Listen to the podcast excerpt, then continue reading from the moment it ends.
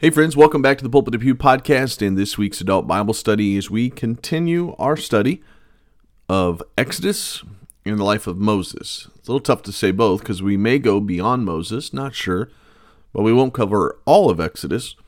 But we're just spending some time in the book of Exodus, and today we are in the passage we we ended last week where Moses is dealing with some insecurity but God answered him that he is the I am. And Moses is about to head back. He hasn't been back in 40 years. I'll mention some of that at the beginning. He's about to head back to Israel and he's going to confront Pharaoh. But more, maybe more, mm, I don't know the right word, but maybe more intimidating is he's going to have to face Israel.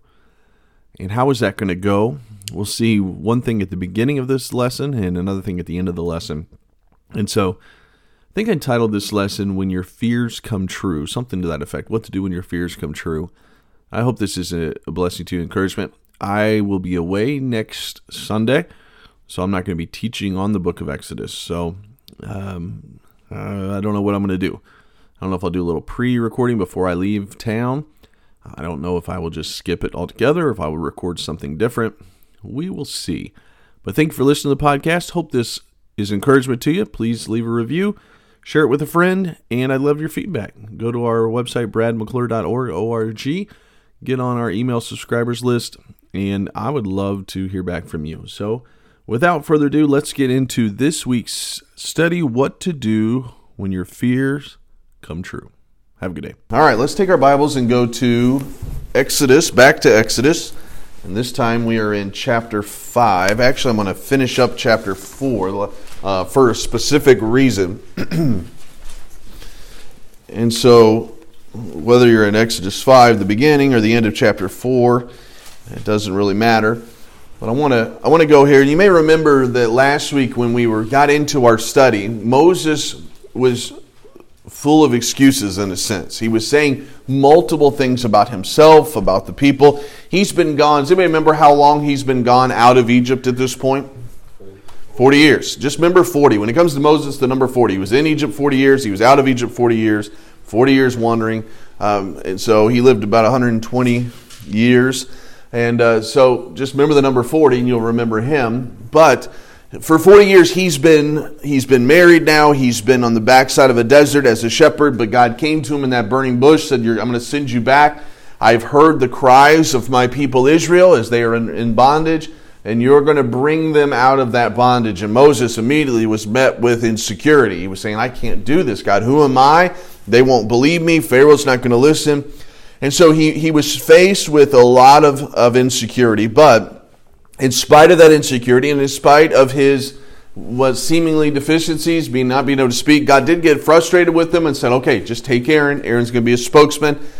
And he sent him back. And so now Moses and Aaron come back. We didn't get to this towards the end, but I want you to see, starting in chapter 4, verse 29, and it says this, and, and just notice how Moses was received after 40 years by the Israelites. It says, And Moses and Aaron went and gathered together all the elders of the children of Israel. And Aaron spake all the words which the Lord had spoken unto Moses. Notice that Aaron spoke them because Moses kept saying, I can't speak, I can't speak. Even though he can talk, he may or may not have had a speech impediment. And so now Aaron is speaking the words for Moses, all the words which the Lord had spoken unto Moses, and did the signs in the sight of the people. What were those signs? You may remember those signs? The one was that rod threw it down, turned into a snake, hand in the coat, pull it back out, turns into leprosy. He's done these signs in front of them to show the people, hey, God's called me. He told me to show you these things. So they're doing exactly what God's plan was. And notice verse 31. And the people believed. So you think, man, everything's going good. The people believed. It goes on, not only did they believe, it says, that when they heard the Lord had visited the children of Israel, and that he had looked upon their affliction, they bowed their heads and worshiped. What a moment. I mean, what a great moment. He's been gone for 40 years. The last thing he remembers about being there was two Egyptian, or two, excuse me, two Israelites fighting, and then he tried to stop it, and they, they criticized him, and they, they kind of exposed that everybody knows about the murder he had had the day before, days before, to the Egyptian. So he didn't have a good feeling in his stomach going back, but except he had the promise of God. When he comes back, everything's going well, and they're worshiping, and he is on the mountaintop. But I like what one person said. They said, Mountaintop experiences are wonderful, but the direction off of most mountains is down. And so it's not uncommon to experience adversity after we have encountered the Lord in special ways. And I found that to be true in life. A lot of times after those mountaintop experiences, we use that metaphorically all the time in the church, but you have the valleys next to the mountaintops, and you go through some valleys, and it's in the valleys that we really learn a lot. The mountaintop experiences are great, but it's the valleys where we learn and we grow in our faith. And right now, as Moses is sitting there with Aaron, if I can picture it, and it's just me picturing it, I picture Moses with a big white beard, maybe a little bit, and he's just kind of smiling, thinking, "This is going great. This is going great. Everything's going. They, the people have received me. This is great."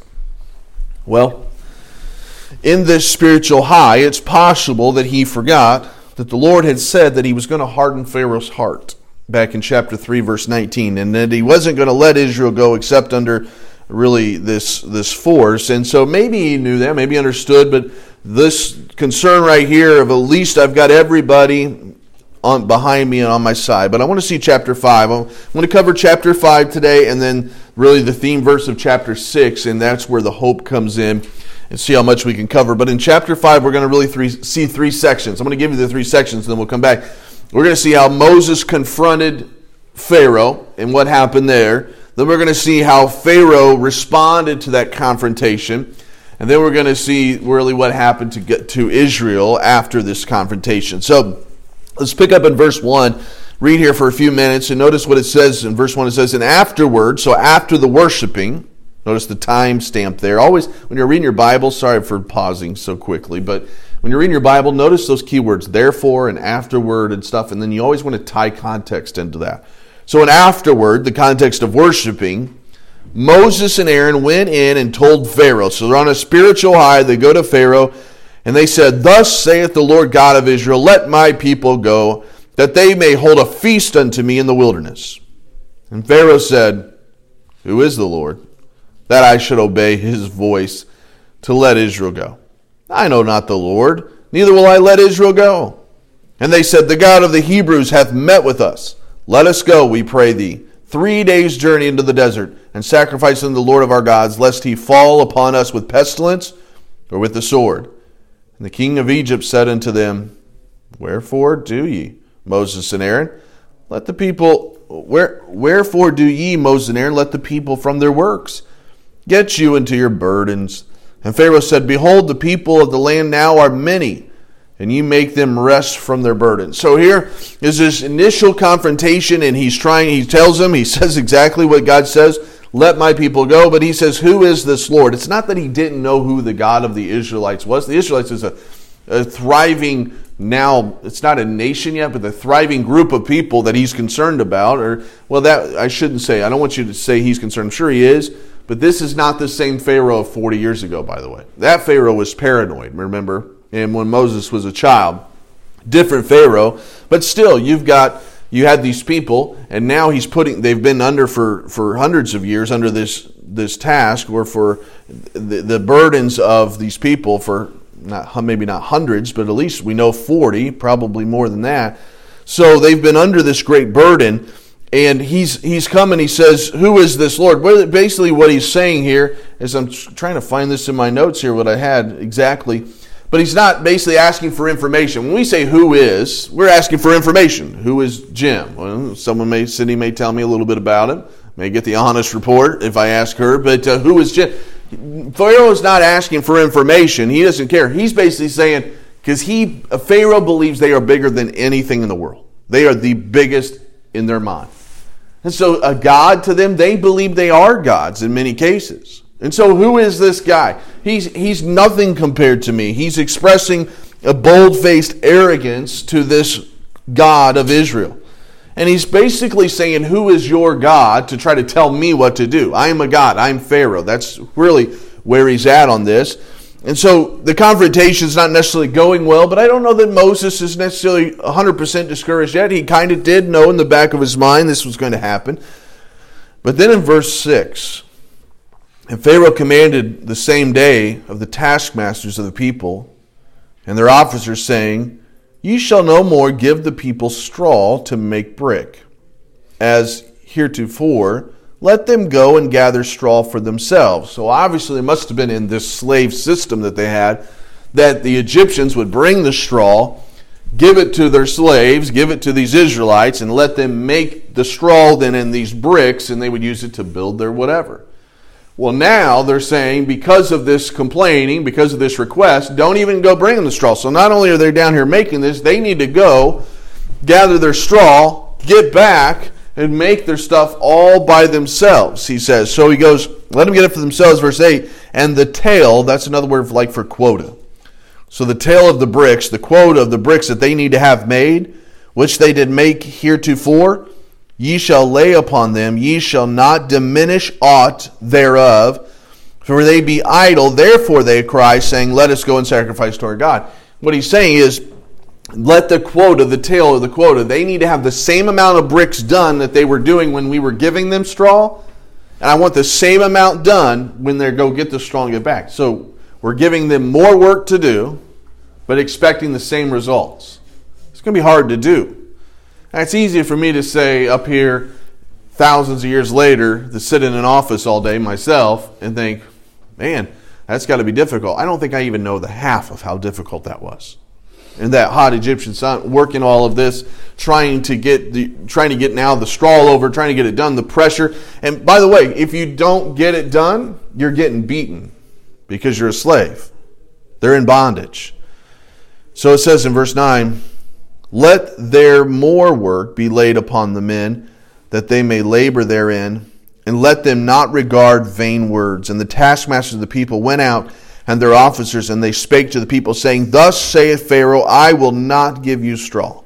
Go ye, get you straw where you can find it, yet not aught of your work shall be diminished. So the people were scattered abroad throughout all the land of Egypt to gather stubble instead of straw. So you notice they weren't just traveling like 50 feet over to the barn. I mean, they had to go throughout all of Egypt to find straw. I mean, this was a task. This was this was this was something pretty big. And the taskmasters hasted them, saying, "Fulfill your works, your daily tasks, as when there was straw." And the officers of the children of Israel, which Pharaoh's taskmasters had set over them, were beaten and demanded, Wherefore have you not fulfilled your tasks in making bricks both yesterday and today as heretofore? So now they're being beaten because of the work. And, and if you're Moses now and you feel responsible for this, how would you? I don't know if you have a leadership position, if not, at least a parent or something like that. But to see that those that are underneath you have a even greater burden and have even greater punishment because of some requests that you made. And Pharaoh's saying, well, if they have enough time to complain, then they need more work to do, and I'm going to give them more work. And so now all of this pressure is falling on to Moses, and now it's falling on the painfully onto the children of Israel. And so, in starting in verse number 15, we start to see how Israel responds. Remember what they were doing back in verse 31? They believed and they were worshiping. But that's when they were on the mountaintop. How are they going to respond when they're being beaten and they're being overworked? John's got a little foresight in that. All right, let's go verse 15. Then the officers of the children of Israel came and cried unto Pharaoh. So they first went to their taskmaster, Pharaoh. They didn't run to God first. They ran back to their old. So it's like it's like the people when they have an addiction and they want relief and they go to the addiction to get relief and it only brings them into the cycle of destruction. But they think I need that for relief but when they get that, it only brings them into more trouble. That's a picture here. Because they're going back to the one that's causing the problems. They're complaining to the one that cannot relieve it. They, oh, sure, he can relieve it physically, but he's he doesn't care about these people. He's not going to feel broken like, oh, maybe I went a little heavy hand. He doesn't care about these people. The one who does care about them, though they feel like, is putting them through this, and God has allowed it for now. We'll see why in a bit. And so it says, verse 16, There is no straw given unto thy servants. And the saying to us, Make brick, and behold, thy servants are beaten, but the fault is in thine own people. But he said, You're idle. You're idle. Therefore you say, Let us go and do sacrifice Lord. He says, You're just you got too much time on your hands. That's why you can complain about the, what I'm doing here. You, you got too much time on your hands. So you complain, I'm giving you more work. He says, Go therefore now and work. For there there shall no straw be given you, ye shall not ye shall deliver the tale of the bricks. Just go get your quota done. Get out of my face. Go work, is what he's saying to him. No compassion, no concern. Let me say this that's how the taskmaster of Satan really is as well. That he doesn't care. Like we go to the, this world so many times for our relief, trying to find something, and we just find ourselves in the constant circle of, of struggle. But then in verse 19, the officers now and the children of Israel did so they had a group, select group of people that would speak for the people, and these their officers. So the officers of the children of Israel did see that they were in an evil case. And after it was said, You shall not minish aught from your bricks and your daily tasks. And they met Moses and Aaron, who stood in the way. Last time they were together with Moses, they were worshiping, it says, and as they came forth unto Pharaoh, and they said unto them, The Lord look upon you and judge, because ye have made our savor and abhor to be abhorred in the eyes of Pharaoh and the eyes of servants to put a sword in the hand to slay us. And so Moses returned. So basically, that's a lot of words that we don't use today, but they were saying, hey, you did us wrong, Moses. Moses, you put us in this situation. What is going on? So they have went to Pharaoh, complained. They went now to Moses and complained. And Moses, everything he feared in chapter 3 is now coming true in chapter 5. If I were to title this lesson, I would say, What to Do When Your Fears Come True. Because sometimes the thing that we fear actually does happen.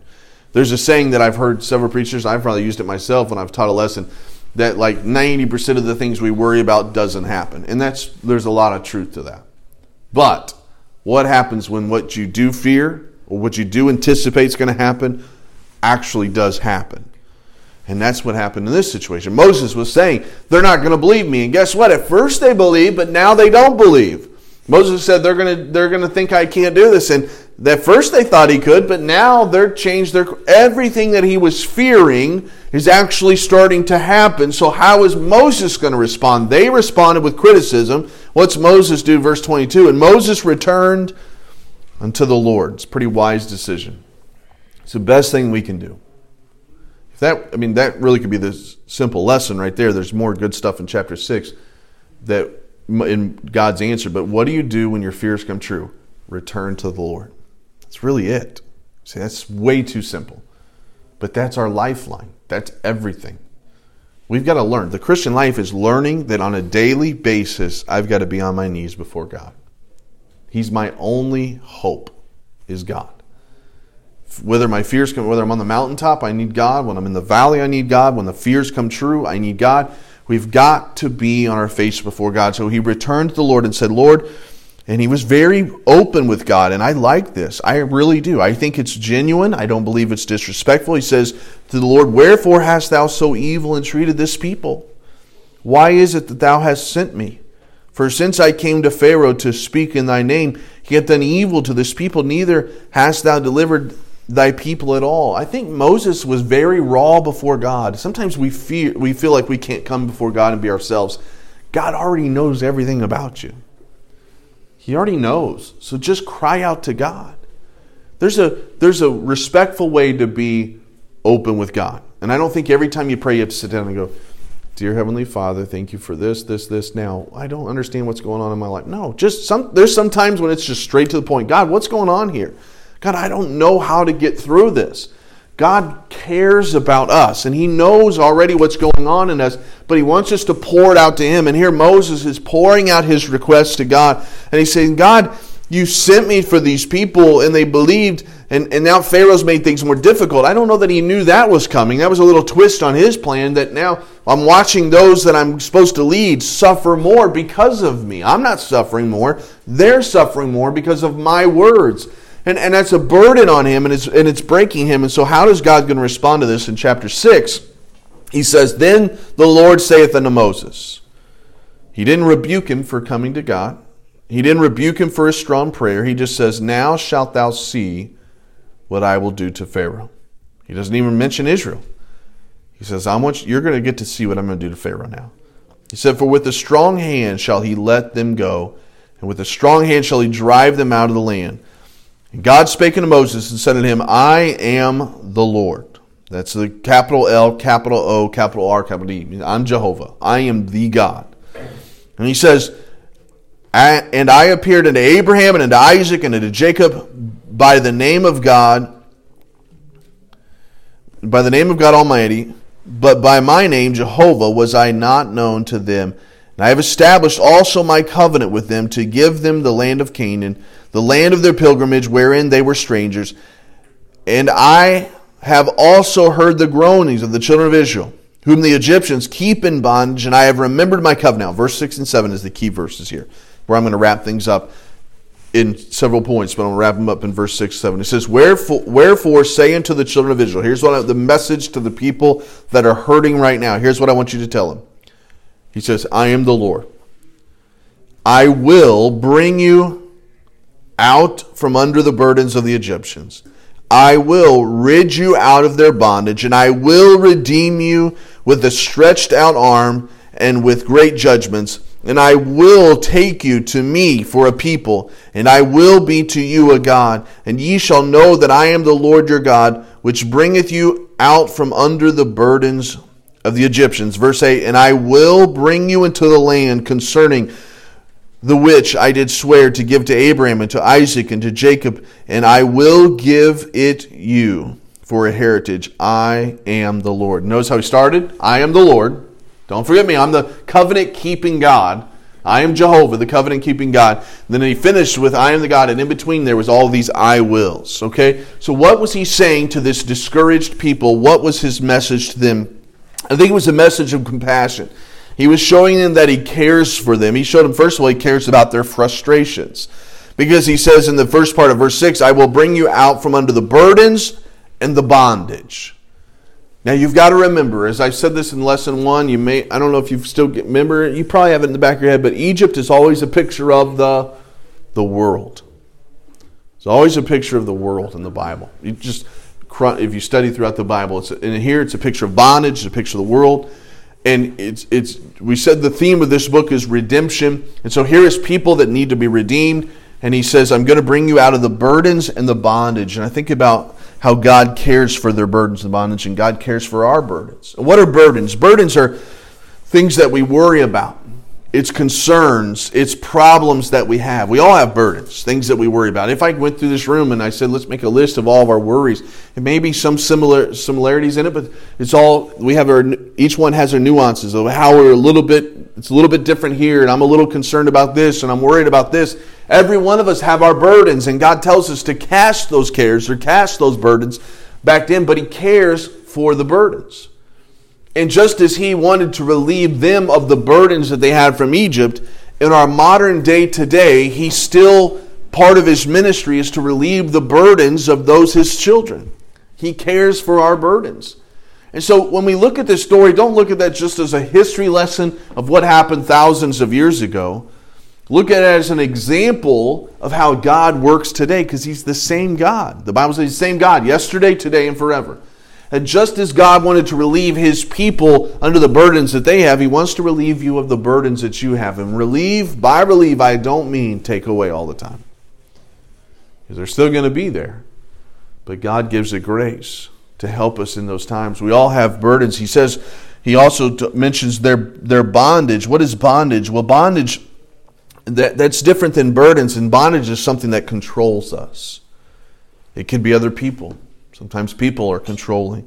It could be substances. We've seen people controlled by alcohol or drugs. It could be sins that are controlling us or attitudes. But he says, I want to relieve you from the bondage of, of Egypt, which is a great picture of the bondage that we have today in our lives. And some of us who deal with some different controlling things in our lives that we struggle with. And God is there. The only relief that we have is God. We have to come the same way they are and pour everything out before God and trust in Him to relieve us from the burdens and the bondage. He says He wants to, He cares about their frustrations. Then He cared about their freedom because He says, in verse 6 after that, he says, And I will rid you of their bondage and will redeem you with a stretched out arm. He was going to redeem them from Egypt. Just as I'm hoping that everyone in this room has had a moment when you can say, when you've been redeemed from your sins. I hope there's been a time in your life when, when you've received Jesus Christ as your personal Savior. We were just talking about this, and I won't, I won't say any names just to keep it private. We have someone that, that currently comes to our church who admittedly says, I am not saved. I know everything, but and they come to more services than some of our members. But they admittedly say, I am not saved. You, they're not they're not hateful about it. They just they're they're waiting on something or a feeling or something, and they but they they will be here this morning and they will if you were to say when did you get saved you would know it you would but they would just say I'm not saved. I have family that are in the ministry and all these different things. I'm just not saved. Crazy situation. Like we were just praying about it. It's crazy situation. Great person and but they would just claim not saying. But they know they need to be redeemed, but they're just waiting on something. Now I hope everyone in this room has been redeemed. Did you know there's been a time when I've received Jesus Christ as my personal Savior, and you have that freedom because God wants us to have that freedom from our sins, that this freedom from the penalty of our sins. But then what about though the presence? What not, not the presence, that's when we get to heaven, but what about the power of our sin? You know, God wants to deliver us from that as well. And when we studied Romans recently, Romans chapter 6, we got into there. Remember when that verse says, Let not sin therefore reign in your mortal bodies. A lot of us in our Christian lives, we don't go around as trying to find straw so that we can make bricks and make our. A lot of us in our Christian lives, even though we've been set free, we're going around struggling with sin that Jesus has already given us victory for. We, we, we can live on the winning side but we act as if we have no victory over that sin. And, and if that's if that's you, this is just a top this is just a surface over, but you need to go to Romans chapter six and you need to just fall down before God and claim Romans chapter six and study about how he says, Let not sin therefore reign in your mortal body. Sin has been defeated. Doesn't mean you're going to be sinless, doesn't mean you're going to be perfect, but sin doesn't have to have the winning record over you all the time because you got Jesus Christ on your side. And I don't think it's hard, and sometimes I have to remove the fact being raised in church. I even take this for granted sometimes. But we have to get back to the reality of do we really believe what we always say? And it's that is that Jesus really did win victory. We sing victory in Jesus. We have it. I just we got to claim it. Like you get we start getting maybe started the, the bad attitudes or some of these opposites of the fruit of the spirit we think well that's just how it is. Well no you, we have victory in jesus. Claim the victory right now. But a lot of times i just don't want to claim the victory. I just want to have a bad attitude or i just want to get revenge or i just want to well we okay then then we have victory. We have to claim it. So jesus he wanted them to be uh, he wanted them he cared about their frustrations he cared about their freedom and then he goes on in verse 7, he says, And I will take you to me for a people. What does that sound like? It sounds like fellowship. God, God not only cared about their, their frustrations and their freedom, but He cared about fellowship with them. He wanted them to be His people. He wanted to fellowship with them and, and have time with them. That's the same thing in the New Testament Christianity. In New Testament, God desires intimacy. He wants to grow. He wants to know you. He wants to talk with you every day. And that's why we often talk about get in your Bible every day. Why? Because God wants to communicate with you. That's why we say pray every day. Why? Because God wants to hear from you. God wants to talk with you. He, he desires that fellowship with you every day. And you, we hear it so much, I fear sometimes we become numb to that truth. We're like, yeah, I know, read your Bible and pray. We can become numb to it, but, I'm, but it's, it's the most practical thing in the Christian life that you can do. And the the God who created this world is just right there waiting for you every single day. We just got to pray.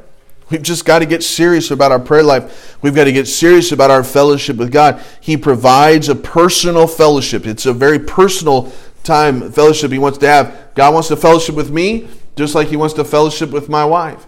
And, and, and my, the, the, the relationship that he wants to have with me is personal. The relationship he wants to have with her is personal. When we may have a, uh, our own spiritual lives that are going on with us together, but God wants to very personal in a very personal way speak to her. And there's sometimes that maybe she'll say something to me that has God spoken to her, and I'm like, wow.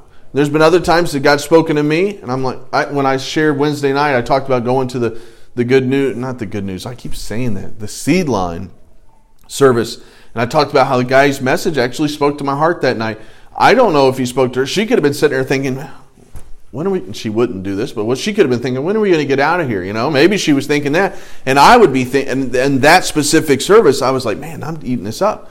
There may be other services when she was like that was and there's been times she said that was the greatest message ever and i remember thinking what message did dad preach? And i don't even remember what he but it's just it's but what it is may god speaks to each one of us in a very personal way. He loves us God cares for us. We have to fellowship with Him.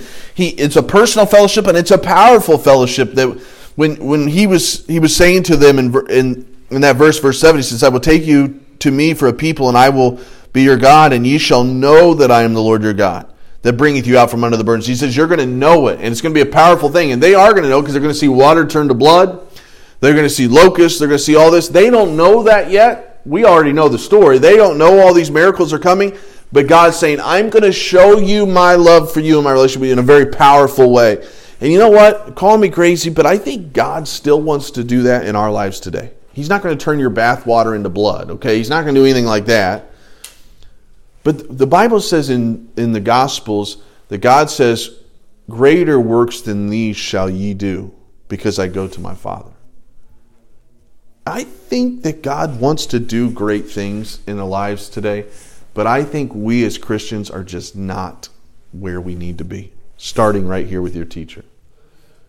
When I read the Gospels, God's saying to them, and I read the New Testament, God's saying, hey, I want to do great works. Man, I'm going to answer prayer. I can do exceeding abundantly above all that you ask or think. And just ask, and it shall be given. If you have faith in the grain of a mustard seed, you can move this mountain, all this. And I'm sitting here in my life going, man, I must be a wretched sinner. So is the Bible not true? No, the Bible's true. It comes to us. We got to take God serious. God wants this fellowship with us. God said to Israel, Hey guys, you just got to believe me. I'm going to show you my power. It's a powerful, it's a personal relationship, but it's a powerful relationship. And it's powerful in us that God wants to work through you. I am not looking at a person in this room that God doesn't want to work through. God wants to show, God can answer your prayer in a great way. A lot of these missionary biographies you may read, those guys they were really just everyday people that lived in some village. And God used them. Why? Because they believed God. God just needs humility and faith. If He has those two things, He can do anything. Doesn't need talent, just needs humility and faith. And God can do wonderful things. So we got to take it serious though, and we've got we've got to God cared about their fellowship, and then I'll just say this quickly. God cared about their future. He was saying to them, I'm going to bring you into this country of Canaan. I've promised it to Abraham and Isaac and Jacob. I'm going to get you guys to that land. Just trust me. And, and God's got a wonderful future for us as we read in the Bible. And I think Dad's preached recently. We take, talk about heaven. He's had a great future for us, one that we look forward to today, one day. We'll be reunited with loved ones. We'll spend eternity in the presence of the Lord. It's going to be a wonderful thing. That's our future. That's our hope. That's our confidence. But we have a good future on this earth, too. We just got to get back to fellowship with Him and trusting Him. And so, what do you do when your worst fears come to pass? Everything Moses worried about actually happened. So he could look at God and say, Told you so, God. He could. But then in a few chapters, God's going to look back at Moses and say, Hey, told you so. Told you so. I'm going to show myself strong on behalf of Pharaoh. Because God's working a big story when we're just focused on ourselves a lot of times. God's going to humble Pharaoh. God's going to prove himself to two million Israelites. God's going to tear down every false Egyptian god that he can when we get into those plagues. I won't be here next week. But, but you'll probably hear this comment next week where my brother didn't teach the right lesson. All right? Watch this. All right? Just kidding. Now, if he doesn't say it, you'll say he didn't. Maybe I'm just dead wrong. But almost every plague attacks one of the Egyptian gods. So God's showing himself big. He's going to show all those Egyptians, hey, I'm bigger than your gods. And so, frogs, you have a God to the frogs? I'm bigger than the God of the frogs. He's going to show himself bigger and all. And that's why I'm getting so far ahead of myself. But that's why in a few weeks, whenever those Israelites go out and they're looking back going, yes, and they're celebrating and they're leaving, some of those Egyptians are going, I'm going with them. And it's called the mixed multitudes. The mixed multitudes, there's going to be some of the Egyptians are going to actually go with the Israelites because they saw the power of God. So God's working a big story while we're focused on ourselves, and so are they. Some of those mixed multitudes, now getting a little farther ahead of myself, those mixed multitudes are going to cause a lot of problems in the future, but they believed in God. So, lot coming up in Exodus. I'll be gone next week. Um, my brother's going to teach, and if he doesn't say that, raise your hand and say, hey, your brother said you need to. No, do not do that. Please don't not do that. Because um, very good chance I'm dead wrong, and if that's the case, he's dead right. All right, just go with that. Let's pray.